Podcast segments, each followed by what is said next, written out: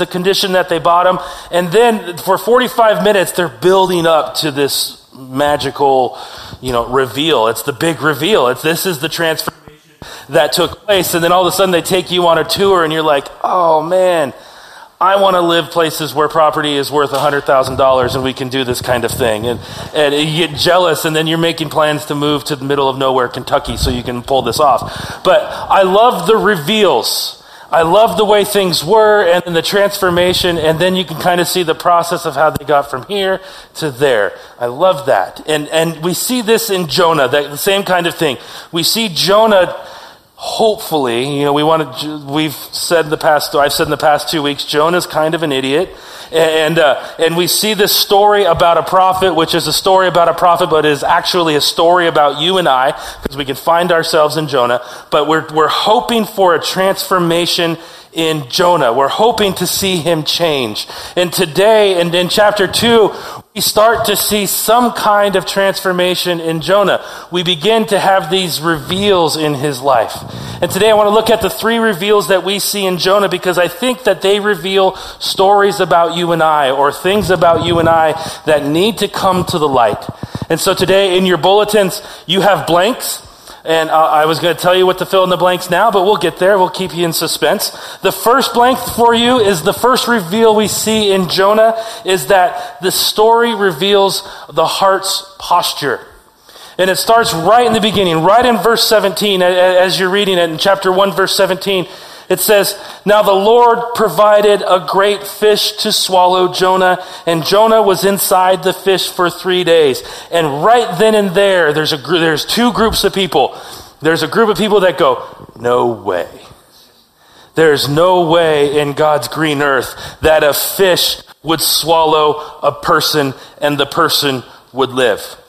There's no way. This story is now false and I'm not going to believe it. And there's Plenty of people who believe that, and that's the way it goes because this worldview, and, and it's held to, says, I'm not going to believe in anything that is out of my realm of possibility. Uh, and I'm going to check out instantly because it, it couldn't happen, it never happened, and therefore I'm not going to believe it. I'm not going to read this story. In fact, you can go even further if you keep going down this line. You, you, you could say, this is the problem with all of Christianity. You guys believe these fables and, and, and, people getting swallowed by a fish and then living for three days inside the fish and then getting spit out. Y'all are a bunch of whack jobs. That's the line and how it goes. And I want to say, if you think being swallowed by a fish is weird, just keep turning the pages. It's, it, it gets stranger. Uh, but then there's the other side that says you read this and you instantly go, yep, that happened. The Bible says it, I believe it, and that absolutely settles it. And then there's the, this section of the side that you don't question anything uh, that happens to you. And you have these two divides in, in, in reading the scripture. Either it is no way or it's absolutely 100%. And what happens is those divides end up revealing a lot about what can happen in your life. Because if you go to this side and you say, there's no way anything supernatural happens, there's nothing that can happen supernaturally that I cannot explain, that I cannot take from my own sight, feel, and touch. Everything that happens in life, I have to be able to explain logically or else it never, ever happened. And there's a problem with that. Can you see it? Because if you never think that anything could change through the power of God, then guess what? Nothing is going to change in your life. You will always be the way you are. If you say that God can't move, guess what? He won't move. If you say it's, it's the law of self-limiting yourself. If you say I'm never going to be able to lift 35 pounds, guess what? You're never going to be able to lift 35 pounds. If you say the Holy Spirit won't move, I, guess what? The Holy Spirit says the Holy Spirit won't move. The Holy Spirit is very polite. This is one of the camps that has. This is something that this text reveals. It reveals the posture of your heart. Can God move in your life or, or can't he? It's a question that each one of us has to solve. Can he move or can he not? I had this professor in, in seminary. Uh, he taught the Gospels, but this is the crazy thing about Dr. Thorson. He did not believe in any of the miracles. Here's this man ta- teaching about Jesus, and, and the, the class he taught was Jesus, Holy Spirit, in the church. It sounded like a curse word, but this is what he's taught. This was the name of his class.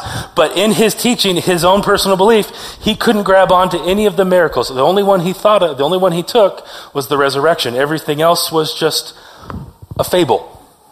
And I'm like, man, you have the belief, but you have no power in that belief because you don't believe that this story can change you, so you're just dead set in this way. I believe this man loves Jesus, but I don't believe that this man will ever be changed in, the, in, a, in a positive way because he won't allow it, because he says nothing can ever change that I can't explain.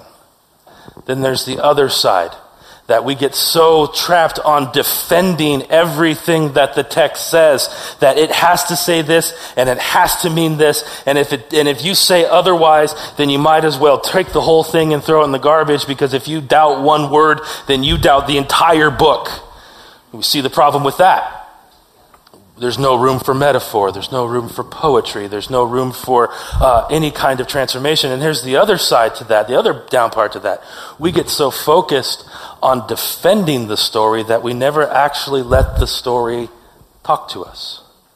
There are plenty of things in this text that are going to challenge your beliefs on whether or not things can happen. The fish and a man being swallowed by a fish is much of it. Because then there's the whole thing of raising people from the dead. And then there's the whole thing of your life being changed. And if you don't think that God has the ability to do something like this, we have some issues. You're going to have a limiting factor in your life and in your faith. The issue isn't whether the story is true or not. The issue is whether or not you think God can enter your story and change it. Is your story changeable? Or are you holding on to it with such a defense that you'll never allow God into your life to change it? So from whatever, whatever vantage point we enter this story from, verse 17 reveals the first step. It's our heart's posture. Can your heart be changed by God? Can your heart be made into flesh? As Ezekiel says, take this heart of stone and give you a, st- a heart of flesh. Can you be transformed? Or can you not be transformed? Did Jonah get swallowed by a fish? Text says it did. Okay, can we extract some meaning from it? Absolutely. We don't need to argue about whether or not it happened or not, because once we start arguing about whether or not it happened, we miss the point. The text says he got swallowed by a fish, and the Hebrew said it had to be a purple and pink fish, and then we it had to look like a cartoon from Pinocchio, and so we're just going to keep going. And so this is what the story tells us. The tells us that Jonah was swallowed by a fish. Your heart is revealed here. Can it change? The other things that the two other things that the, heart, story reveals is this. The story reveals what's at our core. So Jonah is running from God. Remember, he goes, he goes somehow, he leaves wherever he was, he goes to Joppa, he gets on a boat and goes a year's worth of travel the other direction because he wants to flee the presence of the Lord. This is where we find Jonah, the man of God, really not acting like a man of God, the prophet of God, not really wanting to be a prophet of God. He's running away from the presence of the Lord. Nineveh is where God was. Tarshish was where God wasn't. He's going to Tarshish. This is where we find Jonah. And then what happens? The storm comes and everybody around him is freaking out throwing their goods into the water. They're trying to row back to shore. And where's Jonah? He's sleeping in the bottom of the boat. The pagan sailors are praying. The man of God is sleeping. The pagan sailors are saying, What are you running from? Oh, the God who created the sea. And they're going, What? This is your fault. They cast lots. Remember the story and hear this. And then Jonah says, I would rather be thrown overboard than go to Nineveh. And he gets his wish. And here's what happens the fish says, and these are the three verses where the fish is mentioned in Jonah. So this part, it's about the fish. Everything else, it's about Jonah. This part's about the fish. And he says, From inside the fish, Jonah prayed to the Lord his God. In my distress, I called to the Lord. And then verse 3, you hurled me into the depths. And what you see here is this prayer from Jonah over and over. And he's saying, Lord, you saved me. To the roots of the mountains I sank down. To the earth beneath I was barred in forever. but you, Lord, brought me up from the pit. And so we start to see this sign of hope from Jonah, right? It's like if the storm didn't get your attention, perhaps the descent into the water would. Okay, maybe that didn't. How about inside the whale? Okay, Moby Dick has, has you now. So this, maybe you'll change. And this is the weird part of the story. Jonah ends up in the fish and he prays this interesting prayer and then he says amen and then all of a sudden he's up on the beach. It's a weird transformation. For three days and three nights he was in this fish praying. Here's a couple observations. If we look back at Jonah 1 3, Craig, can you throw that on the screen? I know I'm uh, throwing you for a loop here, but Jonah 1 3, there's some things that we need to keep in mind before we get to Jonah. Remember, this is revealing the core of who Jonah is. Jonah 1 3, but Jonah went, ran away from the Lord and headed to Tarshish. He went down to Joppa where he found a ship for that port and paying the fare, he went aboard and sailed to Tarshish to flee from the Lord. There's some ways to read into this. You could read into it as if he went down and found a boat that was going. He said, I want to go here. But there's also another way to read this within, within the languages where you could say Jonah went down to Joppa and chartered a boat. Meaning he didn't want to wait for the next boat to, on his way to Tarshish. He wanted to get there as fast as possible. So today in our world, we have wheels up and NetJets to kind of charter planes anytime you want. Here it was probably sail away or shove off or something like that. where he goes to the he goes to the port and says, I want to pay for this boat to go to Tarshish. I don't care how much it costs. I will do this. So he's on a boat that he bought and paid for. So the first thing it shows us about Jonah, if this is the correct way to read the text, he was a wealthy, wealthy, wealthy man. A boat ride to Tarshish is not like a boat ride to Bainbridge or Bremerton. A boat ride to Tarshish would take one year to get there. Maybe if you're lucky. If the storms don't cause you to go to land, because they didn't sail direct lines, they would go port to port. They never really got too far offshore. And so they would, if the storm come, they'd go to port, wait for the storm to leave, and then they'd hop off and go again. It'd take about a year on a good weather cycle. So here's Jonah. I'm going to charter this boat for a year, and I want to run away from God. So Jonah, is a man of means. He's a man of wealth. He has a ton of money because not only does he buy this boat, he can also get away from work for a year and he's not retired. He can say, I don't have to work. I've got enough money. I'm going to go to Tarshish, Maui of the day, and sit on the beach and drink my Mai Tai or whatever because I don't have to worry about this and I'm going to run from God. God wanted him to go to Nineveh. But Jonah, a man with many, many options, a man who's got wealth, he can afford different paths, he's got standing. He can say, No, I'm going to go away. He doesn't have to go this way because he can afford to go the other way. He doesn't have to wait for a ship to get ready to go to Tarshish. He can say, I'll pay for that. Get, get it ready. Let's go. He can buy a boat and go now. And as you trace this from Jonah's experience, you get to the end of chapter one and you see this man of many options winnowed down to a man with one option overboard. And so Jonah goes through this experience where the inner core of him is revealed, where he says, I would rather die. And so he thinks he's going to die and he gets thrown over the boat and it's a rude awakening. Even that didn't work. So Jonah, a man with options, didn't work and now he finds himself in this suspended section between life and death. He's not dead. He's not really alive. He's stuck. And this storm and this fish expose what Jonah is really made of. Remember what happened when the storm hit? The sailors began to chuck this cargo over. They said, We don't need this. And cargo is usually valued possessions. It could have been money, it could have been furniture, it could have been anything that somebody would want to transport from one place to another place. And so it had value. And what do we see the sailors doing? Because they value life, they're chucking over everything because something that is valuable when it comes to life or death now doesn't become as valuable anymore because usually you want to live. When our house uh, 10, 10 years ago was burning, it, I'm running through and I'm going, what is valuable? What do we take? I, all I can reach was for my dirty clothes because you, I needed clothes. And so I, I, I, took those, but you, you start to filter out what becomes valuable or not. And in a moment of life or death, you make your decisions. Jonah didn't value anything. He's sleeping. The other people, they value life in the midst of the storm, what meant something that was worth, what, what, the things that meant the most to them was starting to threaten their very life, and the ship was about to break up, and the pagan sailors say, toss it overboard. What the storm does change is, what the storm does is change how much things are worth. Valuables become not valuable, and for Jonah, the invaluable things become really valuable.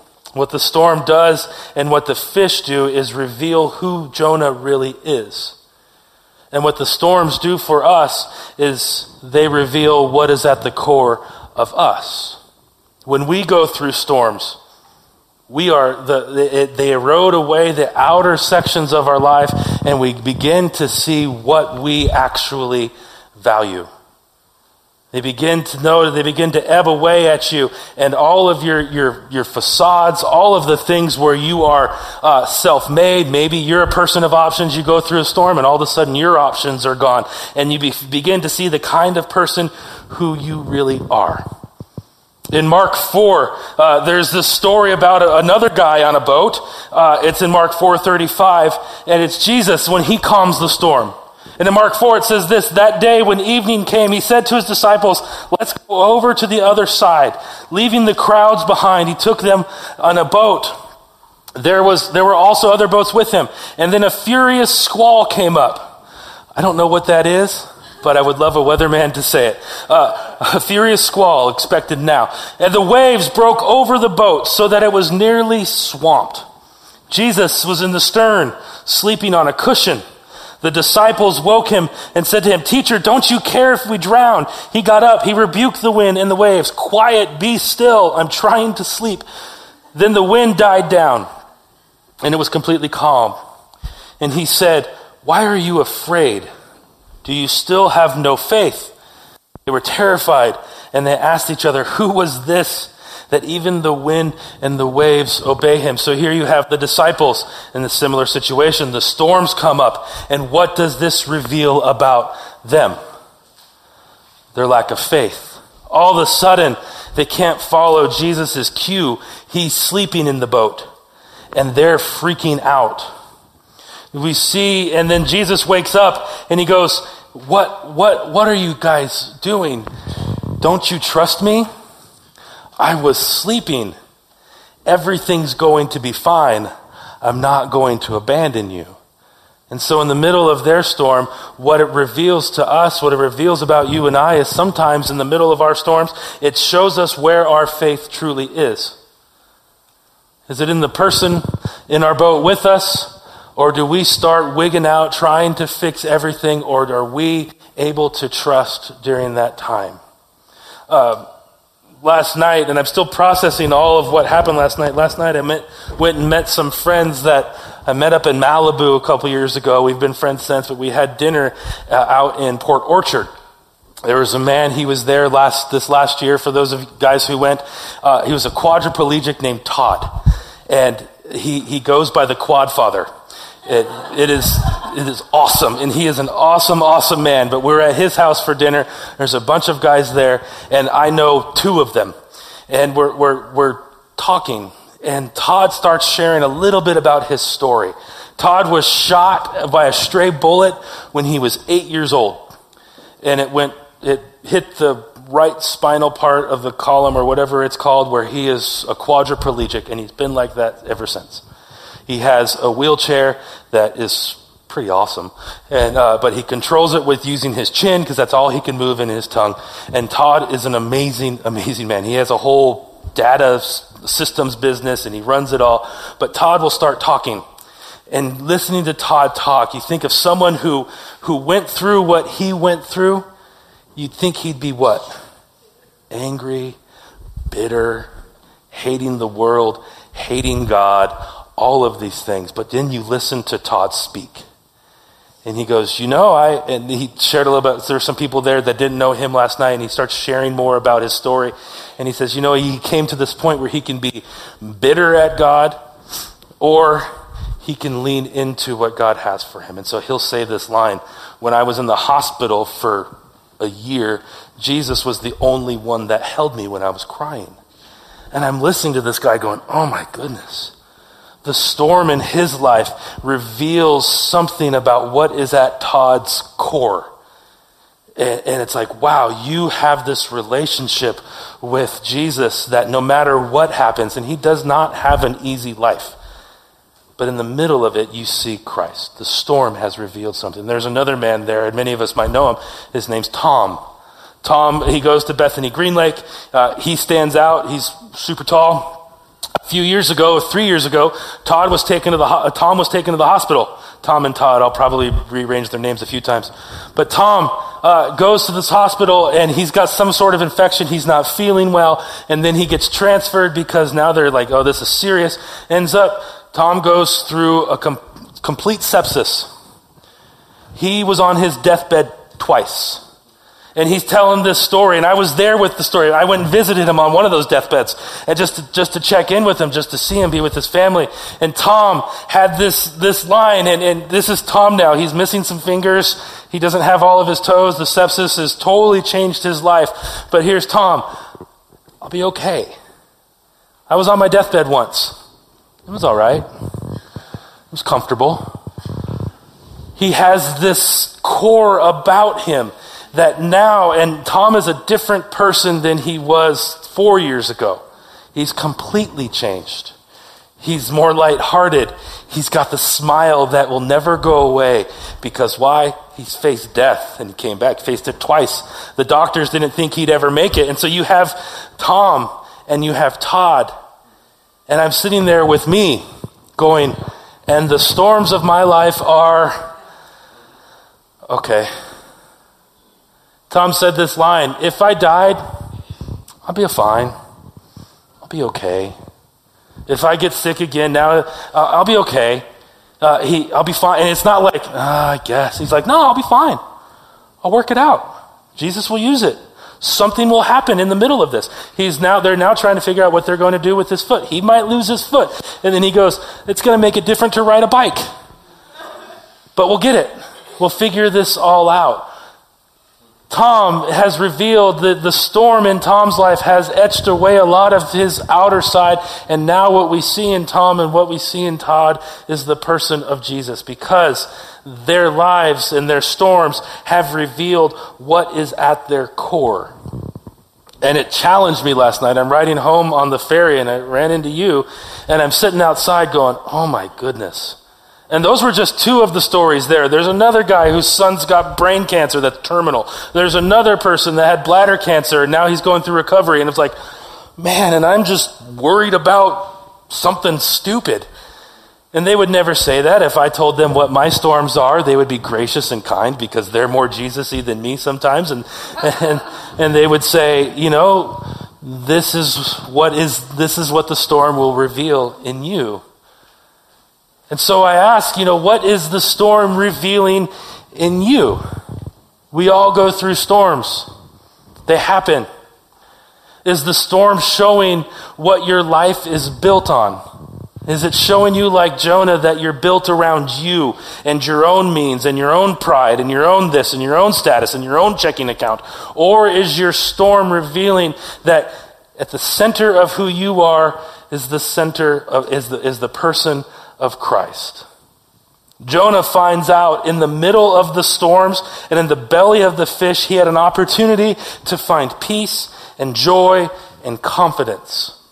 And these are what the prayers point out. Because in the middle of the fish stories of his life, in the middle of the storm in his life, he came face to face with the one constant that God will always be there. And at the center of his life had to be the one who commanded, commanded the fish is what you build your life upon when, it re- when the storms come. Will it reveal the person of Christ at the core of who you are? This is what the storm does. It reveals our core. The last thing that the storm reveals is it reveals our rescuer. Notice Jonah's prayer. You hurled me into the depths, into the very heart of the seas, into the currents, and you swirled about me. All your waves and your breakers swept over me. For those of you who have been surfing, you know that feeling. I said, I have been banished from your sight, yet I will look again towards your holy temple. The engulfing waters threatened me and surrounded me, seaweed wrapped around my head. And that just seems like a funny picture, right? It's like Cast Away with Tom Hanks with the seaweed around his head. And at the end of his prayer, he says this, My salvation comes from the Lord. Now, think of a storm in your life, whatever it was, minor, or something major like my friends Tom and Todd. Were your prayers that eloquent? Did, you, did you use flowery language like that? Because there's, there's three kinds of prayers. Two that we really see. There's, Anne Lamott calls them help, thanks, wow. But here we, in, in the Psalms, we see thanksgiving which is like, thank you, Lord. We have Thanksgiving prayers, uh, usually at Thanksgiving or at meals. We'll say, thank you for the food you have provided us. Thank you for this. And the other set, the other type of prayer is help. When you pray your prayer of help, does it sound like, dear God, I have been ingested by a huge fish? There are smells that I don't wish upon anyone. I am soon going to pass through the digestive tract, and I'm not looking forward to that. Is that your kind of help? Is that your kind of help prayer? Or is it help and some expletives maybe? What kind of help prayer do you have? Uh, there's the there's the one one person called it the blue and red prayer when you're driving down the highway and you didn't see the state trooper, and then he's in your rearview mirror in the blue and red, and you go please please please please please please please please please please please please. It's the one you just got caught there's a help prayer. That's not eloquent. That is barely a word. It's more of like a please, please, please. It's, it's just sounds at that point. It's, it just please get me out of this. But what we find here in Jonah's prayer is that Jonah's prayers aren't original. Jonah's quoting Psalms. Uh, there's about 12 Psalms that he quotes. Psalm 18, Psalm 31, the water sweeping over him is Psalm 69. Psalm 42 is the breakers. Psalm 142 is the salvation comes from the Lord. Now here's the question that I've been wrestling with uh, through this passage. Is the prayer from inside the fish one of help or one of thankfulness?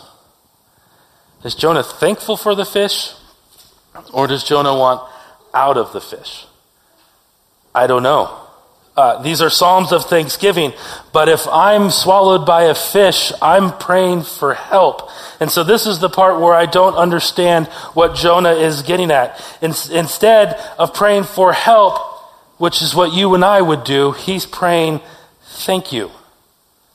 Thank you for this fish.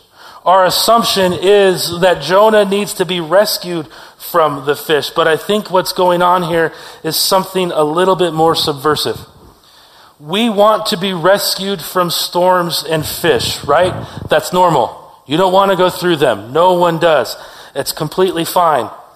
But the truth that we find with Jonah is that the fish and the storm is actually what is rescuing him. Could it be that the fish and the storms in our life are actually rescuing you from something else.